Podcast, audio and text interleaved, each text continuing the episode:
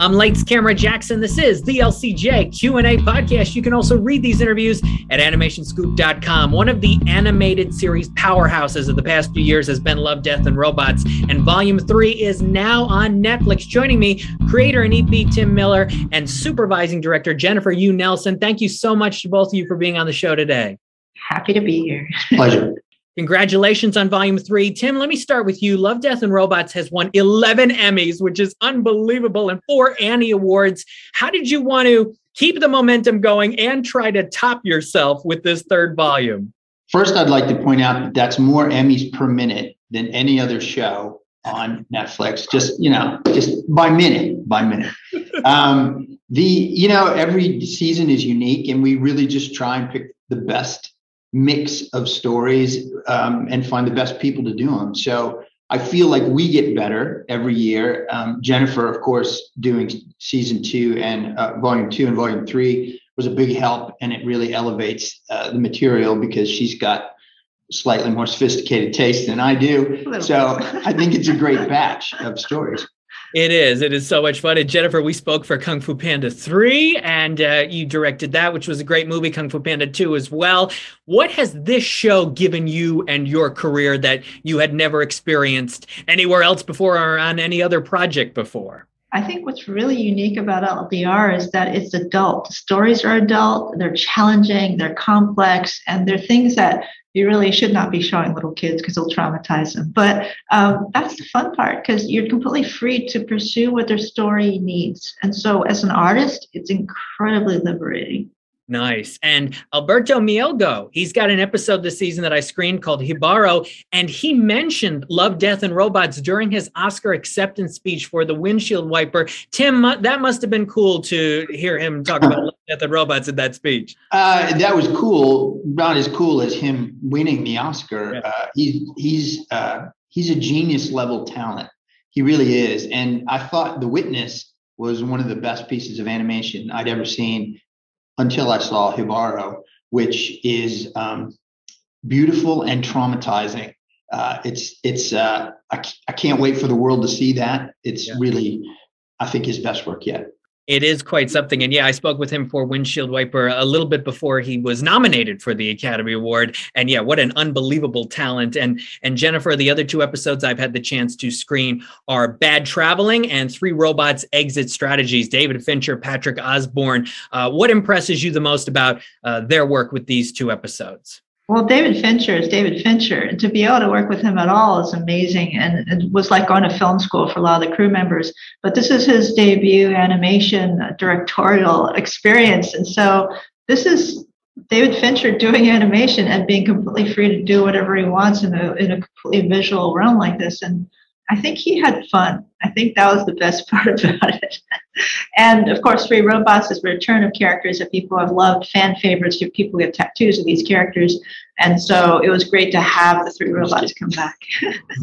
I don't. I would. Don't I should. I should get some tattoos. Add them. There you go. Add them to the arms. Yeah. David Fincher's movies have been uh, some of the best released over the last 20 years, and I think fans of his will really like uh, the animation he brings to this. Love, Death, and Robots Volume Three. It's on Netflix right now. Tim Miller and Jennifer Yuh Nelson are with me on the LCJ Q&A podcast. Tim, you were Oscar nominated in 2005 for the animated short film Gopher Broke, and you also executive produced the two Sonic the Hedgehog movies, and this second one is doing so well in theaters. How has your love of animation evolved over that 17 year period of time? Um, first, I have to say those those those three things you mentioned are all more related than you'd think because Jeff Fowler directed all of them. Um, my nomination was just as a producer, not just as a producer. I don't want to diminish that, but um, it was Jeff that did the directing and his idea. Um, he's done a fantastic job with the Sonic franchise as well. But Jeff came here because we were a studio that loved animation. We hired Jeff right out of college. And I've always had a love of animation and kind of stumbled into live action late in life. I mean, literally at 50 uh, was when Deadpool happened. So uh, I, I just loved animation since college. That's what I wanted to do and it just gets stronger and stronger. Every year as new techniques and new artists come about it just increases my my admiration for the art of it it's amazing the, the quality of animation and as alberto was referring to in his speech the quality of adult animation that keeps increasing increasing and what you guys are doing with love death and robots. And and jennifer as the supervising director you're you're kind of observing everybody right? You're observing all the talents all the different episodes. So what amazes you about the global aspect and the global talent that comes into this third volume? She she's doing more than observing. Hearing steering the ship. I play therapist. Yeah. Um, but the international aspect is really amazing because you're you're basically having access to specialists of incredible visualizations all around the world and they're allowed to do things that are purely leaning into their strengths you have alberto who sometimes is in la but is in spain working with animators in spain and all through europe he literally had a map of all the different animators working on it and it is literally a map of the world we had animators in Japan. We had animators in Europe and, and America, everywhere.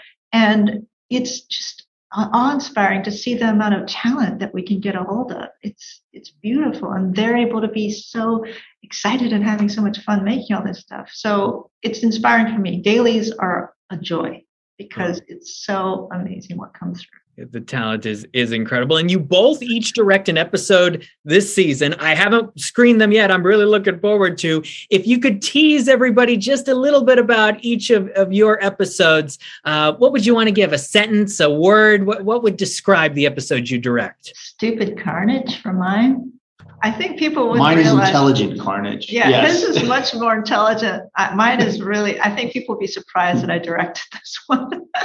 really? I'm surprised.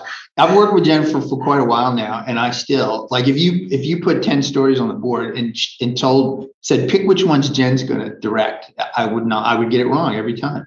I can't. She's a she's an enigma wrapped in a riddle, surrounded by uh, talent. Uh, the mine is as is a, is is actually a big a study on evolution in the universe and a bit of a thinker. Um, it's one of Bruce Sterling's short stories called Swarm, um, which comes out of his Mechanist Shaper universe books, which I really love. Big sci-fi nerd. So it was an honor. I think it was Bruce's first uh, uh, first written material that was ever produced, which is exciting. I've been a fan since college. Nice. Swarm and Kill Team Kill. They're they're here now on Netflix. You can watch them for volume three. So before we wrap things up, how many Emmys and Annies do you want to win for this third volume now of Love, Death, and Robots? As many as possible. yeah, I think I think we'd be disappointed if we didn't walk away with like at least 10 more. I think. Yeah. We're just grateful for whatever we can do. I think the the key the key of it is that the, the awards mean that people are watching the show. The more people watch the show, the more chance we can get to make more things like this. So and the admiration of animators who vote in these things is is important, right? We we want to impress our peers, so it feels good that they feel as if we're doing something um, that's moving the art form forward. Nice. Yes, let's go for the gold. And and that fandom really is there for Love, Death, and Robots. Volume three. Watch it right now on Netflix.